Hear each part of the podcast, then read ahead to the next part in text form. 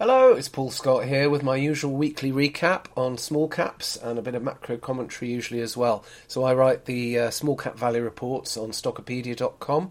I've been doing that for 10 years now. Prior to that, for people who don't know me, I've been a professional investor now for 20 years in total, and prior to that, I spent 8 years as CFO of a ladies' wear retailer with about 150 shops. And I trained originally as a chartered accountant, but me being me, I flunked my finals exams. I never do things in the conventional way. Anyway, people seem to like these podcasts. I haven't really publicised them anywhere, but we're getting about 500 listens, mainly through Apple Podcasts and other podcast platforms. There's a glitch with Google that I need to sort out at some point, plus probably about a similar number listening directly on my website, so qualitysmallcaps.co.uk. So it's worth me doing. If a 1,000 odd people listen each week, it's worth doing, isn't it? So, and I quite enjoy doing them, actually. It's a nice way to recap on the week and to refocus on the most interesting things that have happened. Why are we even bothering with UK small caps, you might say, given how terrible the market has been for the last year? Well, I think it's because there's tremendous value emerging, and I think there are some pretty good companies out there in UK small caps. I would say maybe only a quarter of the listed companies are any good. But a lot of them are flying under the radar, and you've just got forced or despondent selling going on with some of these things. And this is throwing up some great bargains. Remember, this year's or next year's earnings isn't all you're buying. You're buying all the earnings in perpetuity. And once profits start to recover, that's when we go into the next bull market. So I think people who are brave or stupid enough to buy at the moment are going to be pretty smug in a year or two's time. Possibly, but we don't know, do we? There's also a strong argument for holding back some cash, and I know a lot of people, myself included, are really building a buy list, a watch list, maybe taking some small initial positions, but holding back to wait to see how the macro picture unfolds. But if you wait till everything's sorted out, of course, the bull market will have come and gone. That's the point, isn't it? The market, in my experience, starts to anticipate improvements well before they actually happen. So it's really worthwhile, I think, looking at UK small caps and building up those watch lists.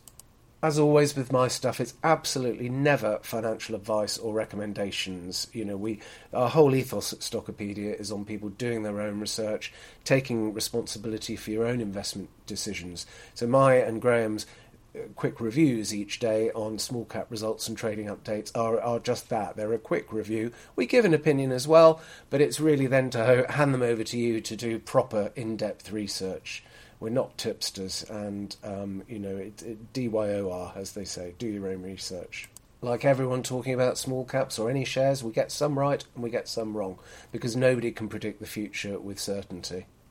Launching into the individual companies then, on Monday I looked at Tortilla, ticker MEX. This is a rapidly expanding chain of burrito Mexican-style restaurants. The product's very good. I like them. I've mystery shopped them several times and found it. I've got some reservations about the format, but I won't go into that now.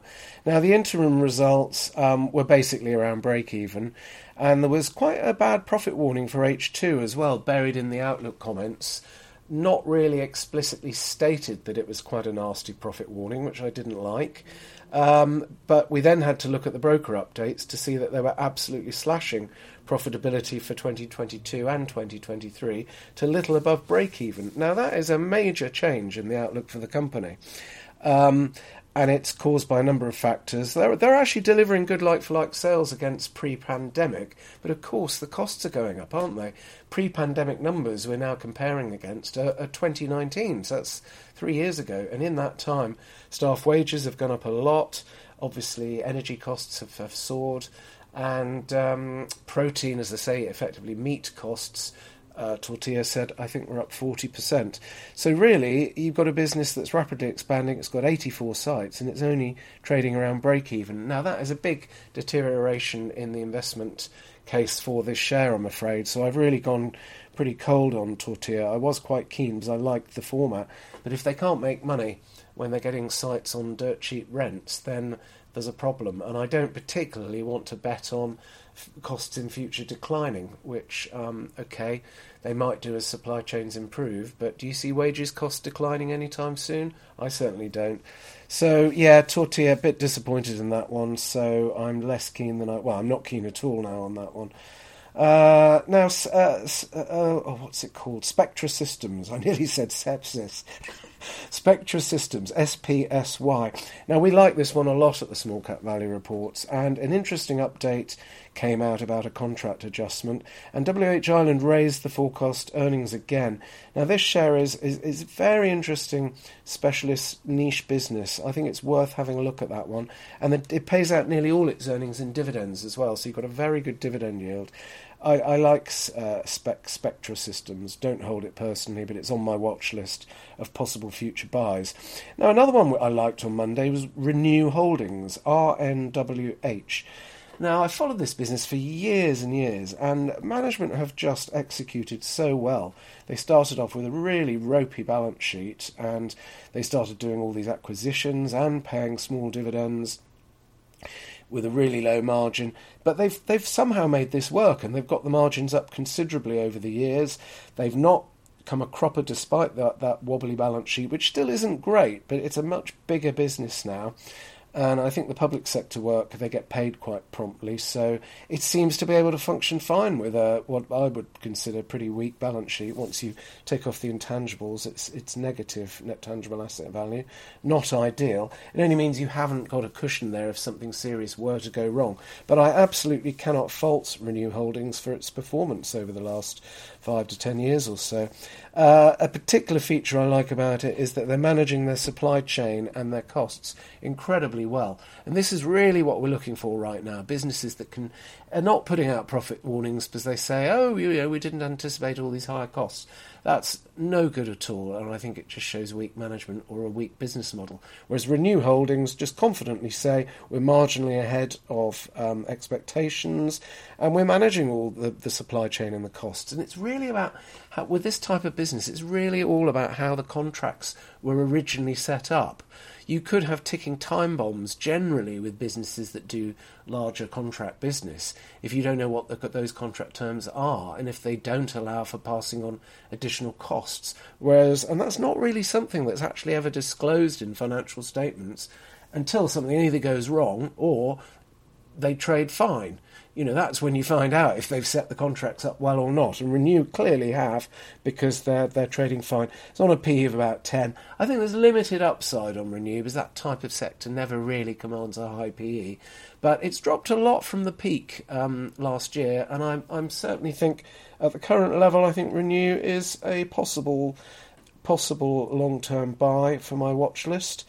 Now, Graham looked at SRT. Nice to see that one producing some decent numbers after many, many years of sort of on-off contract lumpiness. But as Graham concluded, one swallow doesn't make a summer. So I think the business has still got a lot to prove, but it's good to see it turning in a good half year.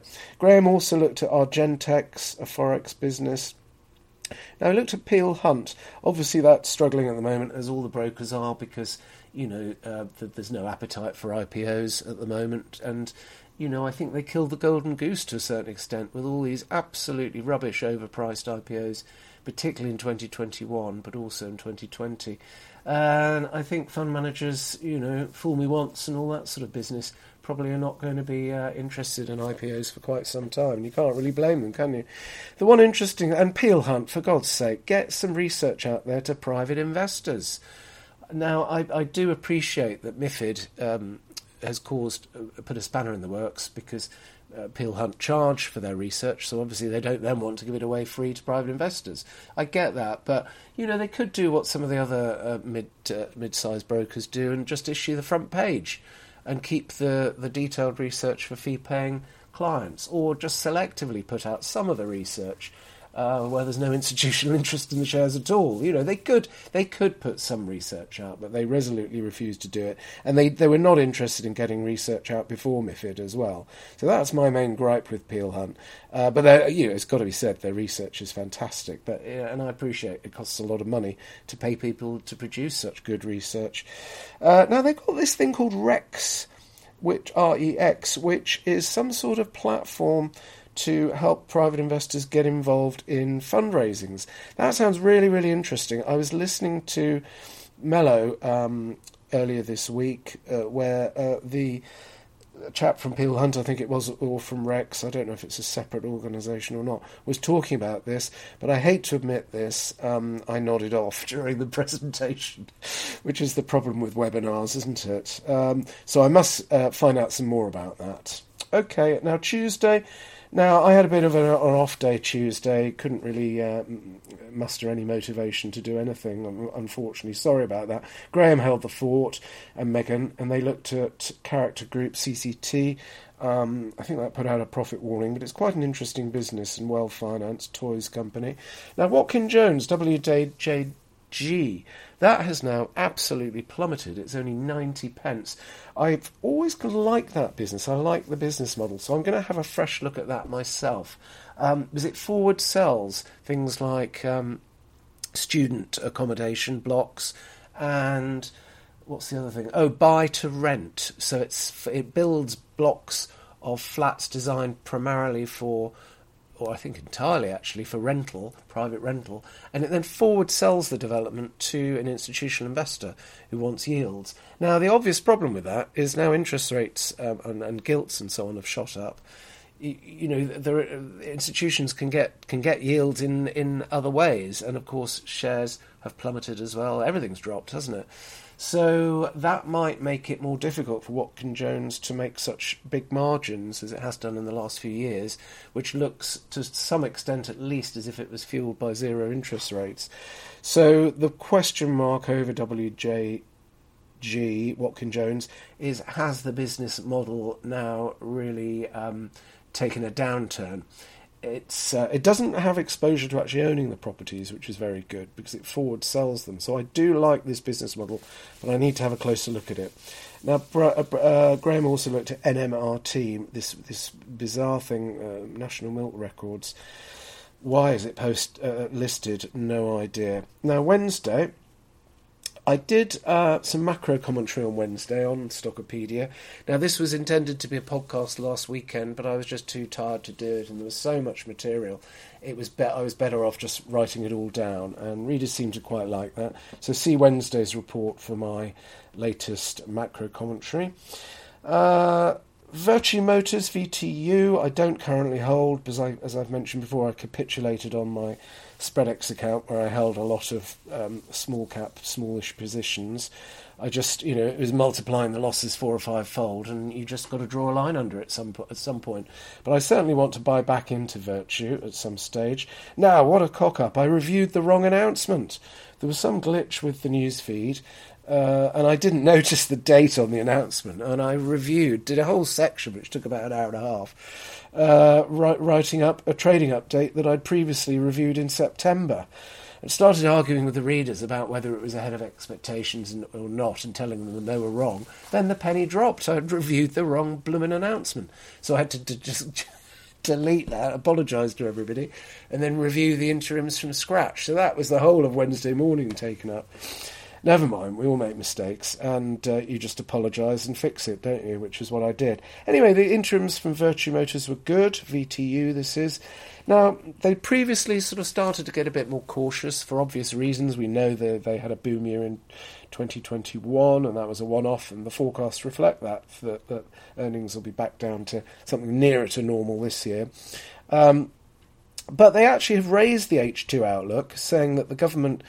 they had a strong September, and they said that the government measures of capping energy bills and the reduction in NI have, given things that are going to give things a nice boost in H2. So that was very pleasing. Remember as well that Virtue is unique in the sector in actually having having net tangible asset value that's considerably more than the share price. Plenty of other car dealers have got lots of freeholds, but I haven't seen any other where the net tangible asset value is actually way above the share price. So you're getting a whole bunch of property in for free with this share, which is very appealing. I think it'll be a takeover target. It's only a matter of time. The only thing I would say is that obviously commercial property in a higher interest rate environment has dropped in value. I don't think Virtue revalues its properties. I think they're in the books at cost. It might be worth checking that. But there may not be as much upside on the property valuations as we originally thought. Okay, so, but I think Virtue looks very, very good value, even once you allow for all the negative known factors. This move to agency model as well with the car dealers is interesting. Virtue says Mercedes is the first brand moving to an agency model from 1st of January, I think, 2023. Now, what this seems to involve, I did a bit of Googling on it, it seems to involve the manufacturers setting the price of new cars at a fixed level, so there's no haggling at branch level, and dealers don't have any ability to sort of adjust those prices or give away, but I reckon they'll find a way around that. And obviously it's the trade-in side of it which will still be quite important for dealers. And bear in mind, if you look at Virtue's interim results, the biggest profit earner for these franchise car dealers is after sales, which is servicing, repairs, warranty work. That's where they're actually making I think nearly half of their gross margin. So you could view the new car sales as really a feeder where they make very little margin to then generate a 3 to 5 year stream of revenues from after sales. So that's quite interesting. And they're very good at used sales as well. And I think you'll probably see some of these new so-called challenger car, second-hand car dealers fall by the wayside, because you look at their financial performance, you know, they've had all this venture capital cash to splurge on TV ads, and in a lot of cases they're now retrenching. So less competition going forward, I think, is quite likely. So, yeah, Virtue, I think, is very, very good as a nice safe value share. Now, I also looked at, on Wednesday, at Topps Tiles, TOPT, is it, I think, or TOPT, can't remember, Topps Tiles. Now, this came out with a good trading update. I was actually quite surprised. They said they're trading, I think it's a September year end, at the top end. They had a good Q4. They're trading at the top end of market expectations. So about £15 million profit. Isn't it interesting how some companies are saying, oh, there's a sharp downturn, consumers are drawing in the horns and so on, whilst others seem to be doing fine. So I think we're really seeing the market sort the wheat from the chaff at the moment. It's Topps Tiles. I looked at the balance sheet. It's got net cash. Very good dividend yield as well. I think that looks good value. It's obviously fallen a lot. The big unknown is how does it trade for the next year or so. But it's interesting that I think 60% of their revenues now are trade buyers. Obviously, those are recurring buyers. And another interesting aspect was that the like-for-like sales against pre-pandemic were good and were boosted heavily by store closures. So what I mean by that is they've closed underperforming sites, and a lot of those customers are then shifting to the nearest existing Topps Tiles site. Well, I like that, but that says to me that customers are seeking out Topps Tiles because they must like the product and the prices. So I think Topps Tiles, I would say, yes, that's gone on my watch list as maybe a tentative buy at some stage. Graham on Wednesday looked at PCF, a tiny challenger bank that looks like it's in a complete mess, and also he looks at Strix, which has never interested me. Kettle, K-E-T-L, that one. Now Thursday, right? Big profit warning from Motorpoint, another car dealer, but this is a different business model, MOTR. This now Motorpoint is a small number of large out-of-town car supermarkets. It specialises in nearly new cars, very low margins, low prices. Car supermarkets, I think, are a great way to buy second-hand cars. Now, it's always had a tiny margin, and it's going for growth, opening lots of new sites, and revenues, I think, are heading for about £2 billion.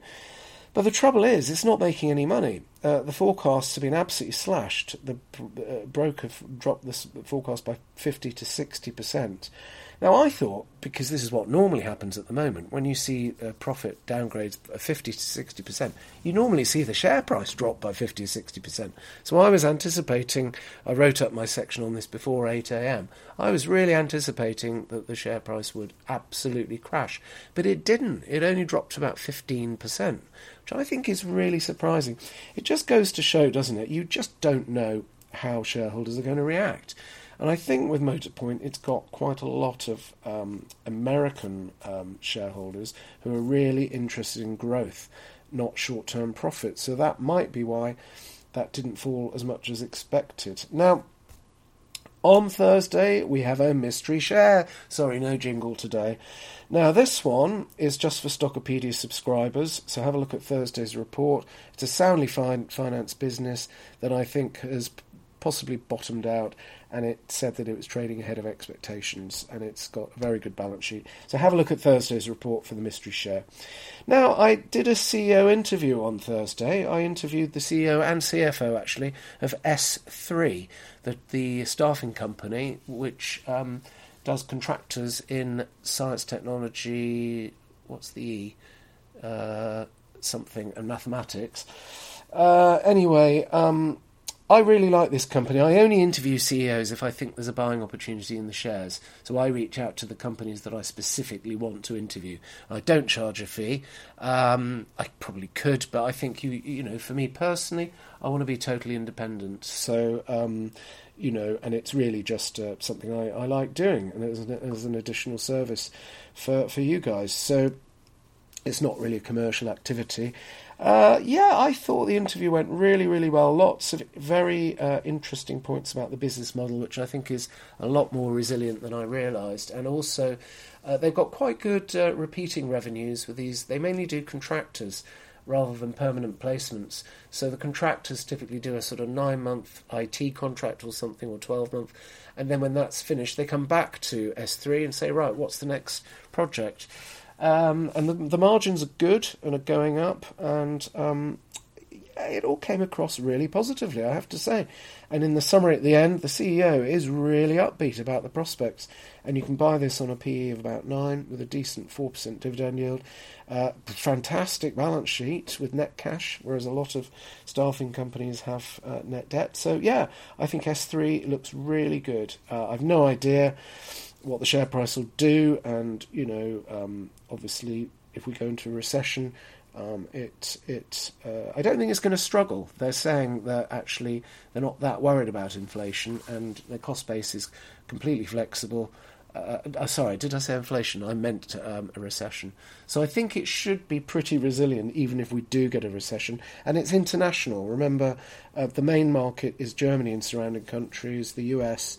The Far East, the UK and the Netherlands. I think those are the big markets. So nice geographic spread, nice foreign exchange spread. So yeah, S3, I remain very positive on that one. Again, as a long-term thing, I'm not saying the price now should suddenly shoot up. I just think it's a good long-term business. Now, Graham looked at CMC Markets, the spread betting company, Echo, ECK, I think the ticker is there, and Volution.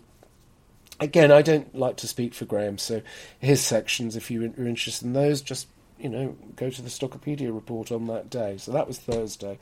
Right, now Friday, we got 2 mystery shares on Friday. So have a look at Friday's report if you're a subscriber.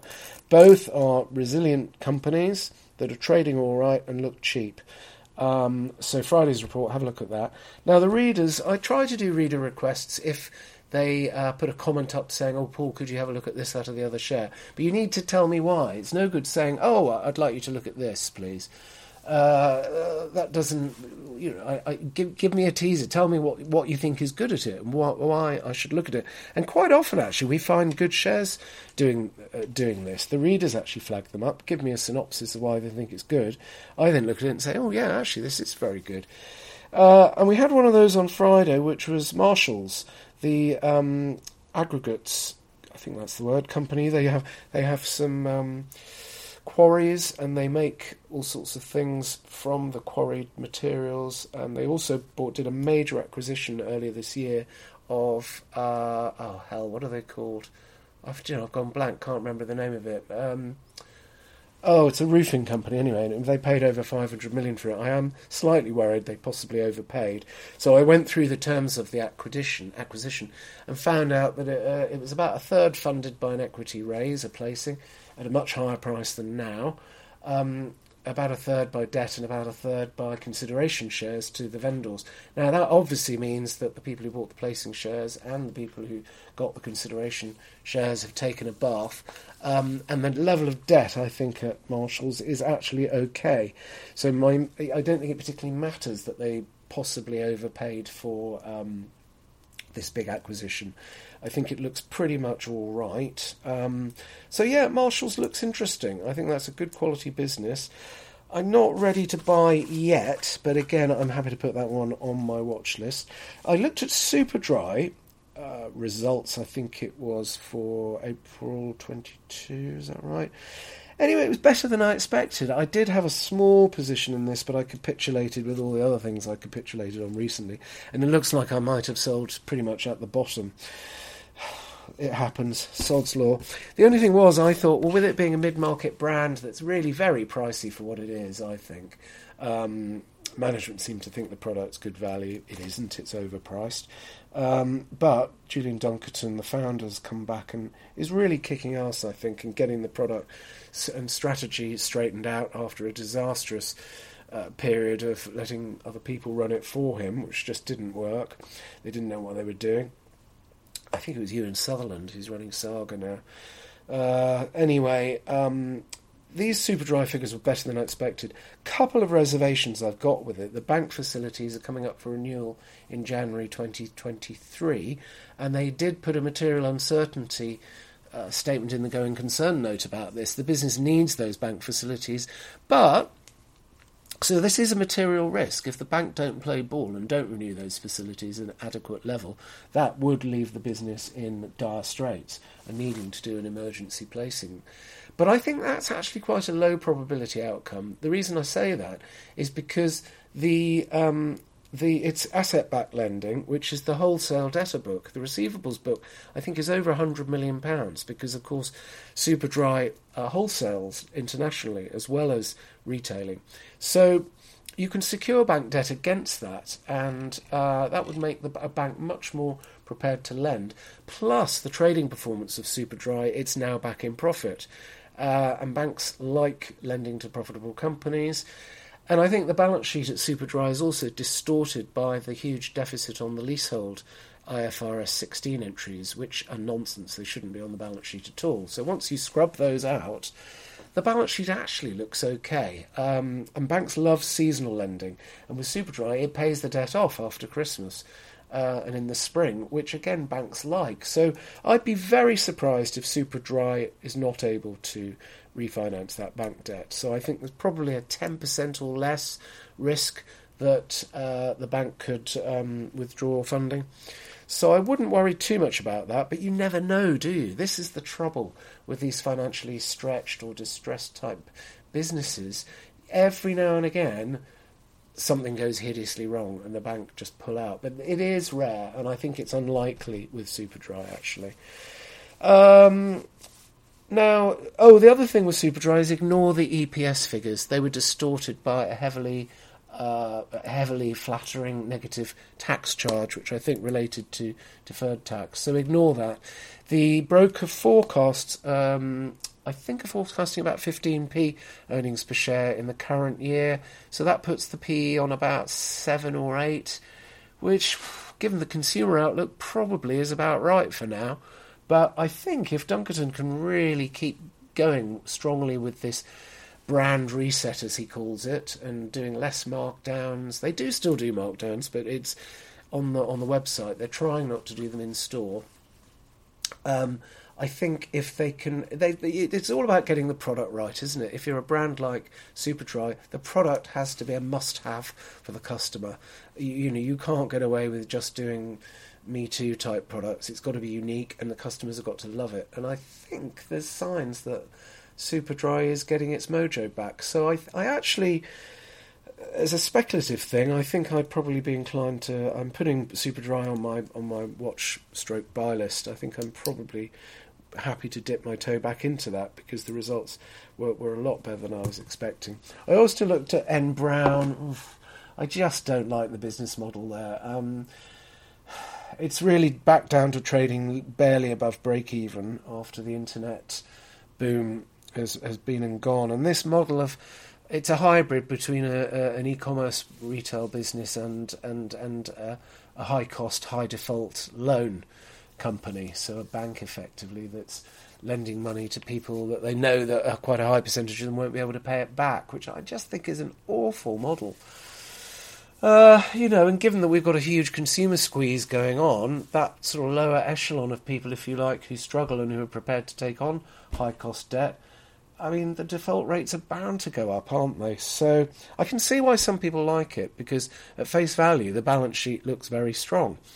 But you just don't really know how much is in that debtor book, do you? How much of that is going to be collected? I appreciate they make a large provision against it, but it could need a much, much bigger provision. We don't know.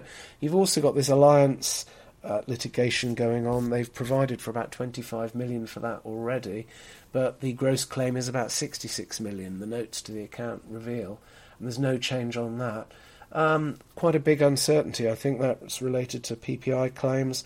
On the upside, the controlling family might just decide, you know what, let's just take it private. So you could get a takeover bid coming for N Brown, but at what price? You know, are they going to be particularly generous if they do decide to buy it? I don't know. For me, I got stung, very, very nearly stung, actually. I bailed out 2 weeks before it went bust on Studio Retail, which had the same business model, basically. Now, Studio Retail's balance sheet wasn't as strong as N Brown's, but on the face of it, you know, it seemed to have this huge receivables book, so why would the bank pull out or whatever? But it turned out that the figures were not true. They were fiddling the figures, basically, I think, because, you know, shareholders refused to refinance it, and it turned out it had a funding gap of 100 million that it hadn't revealed to the stock market. So, you know, these very high receivables balances can hide a multitude of sins. Now, N Brown might be squeaky clean, but we don't know, do we? Without actually being in the business and knowing what's going on, you don't know what's in that receivables book. So it's not for me. But I do understand why some people like it and think it's cheap, because it's trading at a huge discount to net tangible asset value, but it doesn't actually make any money, any profit. So I don't like it. I've been following all the news about the housing market quite closely, and it really annoys me the way the media report this and other issues we're having in the UK at the moment, because they all announce this as if they're so parochial. They report on these things as if they're uniquely British problems, and because of something that Liz Truss has said or Kwasi Kwarteng's done. I mean, admittedly, there were presentational issues with what they did, for sure. But, yeah, it just causes a blip in for a few days that's quickly snuffed out. The issues that we're facing are international. And I wish the media would get with this, because, you know, mortgage rates in Britain are shooting up because they're going up in America. That's the problem, and the American housing market is already softening, and they're talking about considerable drops in property prices in America, which you would expect when mortgages become much more expensive. And the same thing's happening here, because it's driven by international flows of money. Now, obviously, we're seeing on the media here that 5-year fixes have shot up. I hope people did refinance your mortgages a few months ago when I was shouting for the rooftops that 5-year fixes didn't make any sense at all. They were far too low. And there was a window of opportunity of several months to refinance. So I really hope those of you that have mortgages did so. It's too late now, I think. I mean, the fixed rates, I've been, looking it up on comparison websites and so on, and asking through a mortgage broker. And 5-year fixes, I think, are currently about 5.5%. So why on earth anyone would fix at that level, I do not know. It's always a gamble, isn't it, when you're getting a mortgage? We're in the process of remortgaging a property in my London household, and I'm helping on that process, and they, the broker is saying, oh, you know, lock in now for a 5.5-year fix for 5 years, and I'm saying no, I think that's crackers. So instead, we've actually looked at discounted rates. And the interesting thing is the standard variable rate as of 2 days ago that we were quoted for a particular, I think it was Newbury Building Society that came out cheapest, their standard variable rate is currently 4%, which is not too bad, and you can get a 3-year discounted mortgage with 2% off. So the actual rate you would pay for the next 3 years would be 2%, which involved only a very small increase in monthly payment from the existing deal we're on, which is a two-year fix, I think, that's going to end middle of next year. So we were just really testing the market to see what's out there.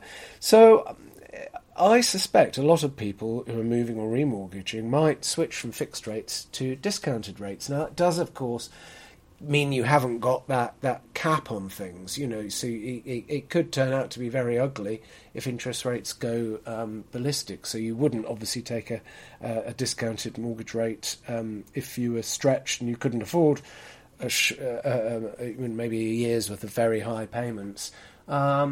So I thought this was an interesting point to make, that it might not necessarily stall the housing market completely, which is what the media are suggesting, because actually discounted mortgages are still available and are still quite cheap. So, but I think generally, certainly looking at builders and estate agents, those shares are not looking good, are they? And I've just had a look on the Stockopedia stock reports for Taylor Wimpey and the larger builders, Barratt and Persimmon. And with all three, the broker earnings forecasts for 2023 have started to really tumble. They started to fall in July. So, you know, that's beginning to feed through, and it seems to me that it's probably not a good idea to start buying shares when a fairly steep earnings downgrade cycle has just started, even though obviously the share prices have crashed on a lot of these builders, and it's worth bearing in mind they now have really strong balance sheets, which they've not had in previous recessions. Certainly in the 25 years I've been investing, builders, you know, are on the brink of going under when the recessions start. But that's because they had gearing and their asset values sharply declined and their profits disappeared. Well, this time round it really is different, because these builders have immensely strong balance sheets. They're currently trading well below tangible book value, so they're already cheap even in a downturn. But I think I'm going to have to hold fire on buying. I was looking at MJ Gleeson, but I think even though the valuation looks compelling, I think the current likelihood of a downturn in the housing market, it really probably makes me want to put that on hold rather than pushing the button on it. Turning to the estate agents as well, the two that I follow in particular, my favourite is Belvoir, BLV. I don't hold any of these shares personally, but it's on my watch list. Now, the interesting thing with Belvoir is it shouldn't be that affected by a slowdown in the housing market, because it's a lettings business primarily, and also it makes money from remortgaging and so on. It's not particularly heavily dependent on housing transactions. And I think there was a decent direct-to-buy as well quite recently in Belvoir, which is encouraging. It's about £2.6p at the moment. I think that's a nice level where you'll get a 4.5% dividend yield, PE of 11, and it's a resilient business. This is the key thing. So it should do fine even in a housing market downturn, but it might just get sucked down along with everything else. You know, people tend to sell and ask questions later, don't they? So even though I like it, I'm not sure I would necessarily take the plunge just yet, given how much the macro picture has deteriorated recently. In a similar vein, Foxtons, FOXT, that's also dropped quite a long way back. It's only 31 pence now, valuing it at 96 million. That's also on a forward PE of 11, and you get a 3% yield there. Now, again, I think Foxtons has pivoted quite strongly towards the lettings side of things. It's made some acquisitions in the last couple of years of letting businesses and lettings books. So I think the share price there could overreact on the downside, and at some point that might be a nice buy. Again, probably not the right time in my view, given, you know, the deluge of bad news. And let's just see if But Stockopedia's got this fantastic little chart on the stock report that shows you the trend of broker earnings forecasts over the last 2 years, and I always look at that. And actually, in Foxton's case, the broker forecasts haven't been downgraded yet, so that says to me maybe the forecasts might be a little bit too high. So for that reason, I'm probably not going to push the button on Foxtons, but it's going on my watch list. I've been listening to a lot of podcasts this week, actually, just to sort of get general background, macro information. I love listening to all sorts of different views and just putting it all together in my head and seeing if I can make sense of it all. And I discovered a very interesting podcast from Zeus Capital, and it's hosted by Nick Searle, who I've met. He's great fun. And hi, Nick, if you're listening. And it's called A Different Perspective, and it's available on the podcast platforms. I think it's very interesting. He interviews all sorts of people with a finance and business background, and kind of drills into the personal and career aspects of them. And he's just interviewed Hugh Hendry, the famous hedge fund manager who worked with Crispin Odie. That's quite interesting. And I was I enjoyed the interview with, where is it? I think it was funnily enough, it was the CEO of Watkin Jones, which we talked about earlier. I'm scrolling through the page, I can't find it. It's always the way, isn't it? Now, this is very interesting. He's an ex-army man, went to Sandhurst and so on, and he sort of talks about how that here we are, Richard Simpson, CEO of Watkin Jones, and that came out actually shortly before their profit warning. But he sounds a really interesting, grounded chap, so I thought that was, very interesting. And I learnt more about Watkin Jones as well from that podcast. So, A Different Perspective by Nick Searle is a good podcast to listen to.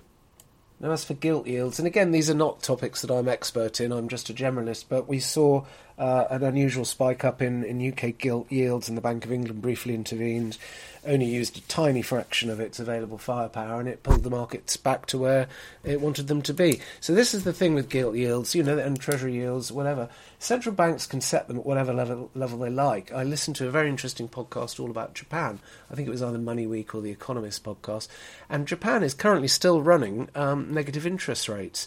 And they've been doing vast amounts of QE now for donkey's years. And debt to GDP is off the scale, 260% or something. Although the yen is coming under pressure, but at which conventionally you would say that would cause inflation. Well, apparently inflation in Japan's only about 2%. So the Japanese are kind of doing their own thing, and it seems to be working.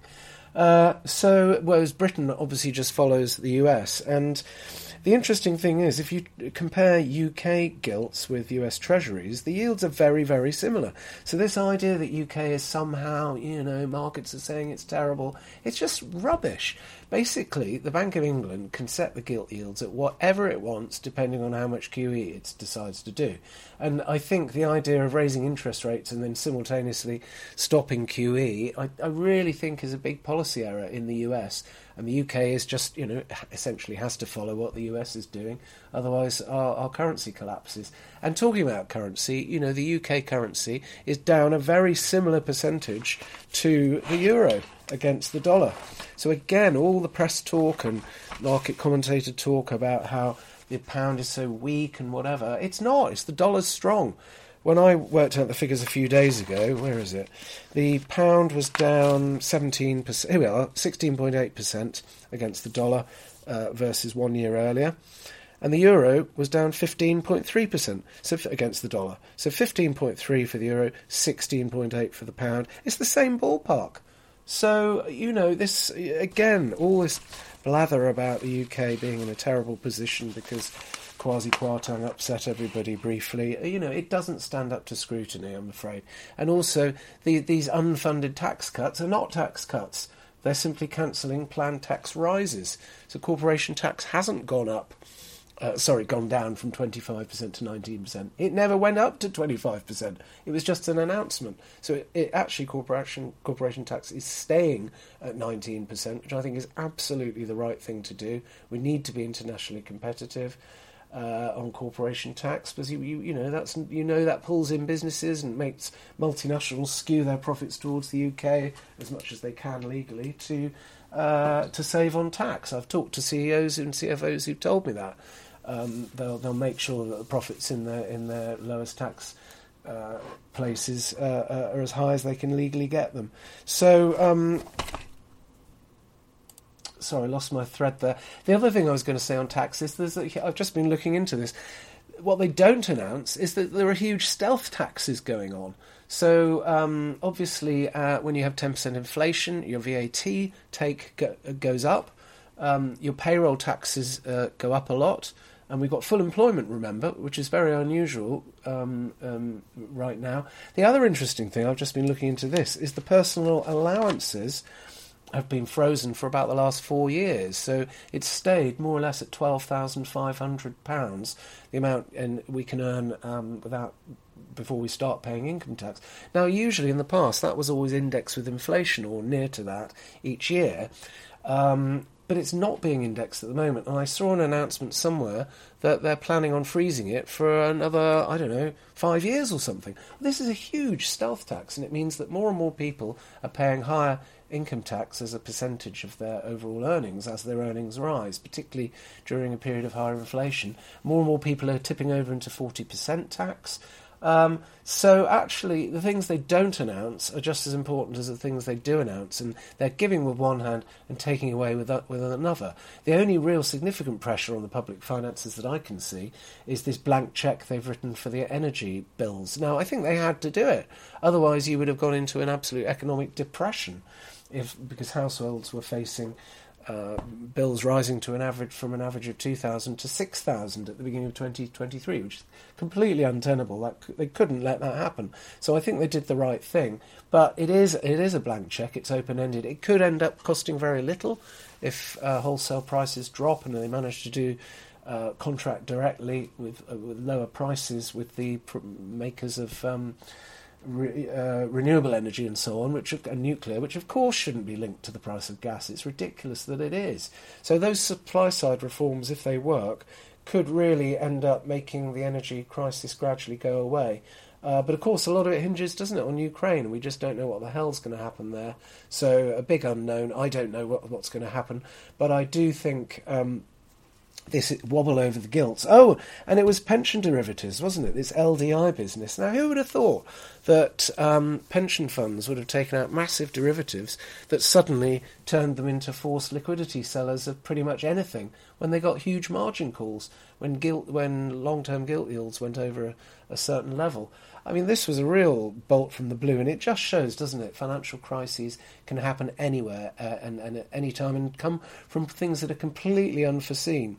Now, I've been reading up about this and talking to friends who said it was, basically a storm in a teacup, that the Bank of England could just intervene, quickly bring the long gilt yields down and stop the margin calls and the forced selling. But, what other horrendous issues are lurking in the financial system?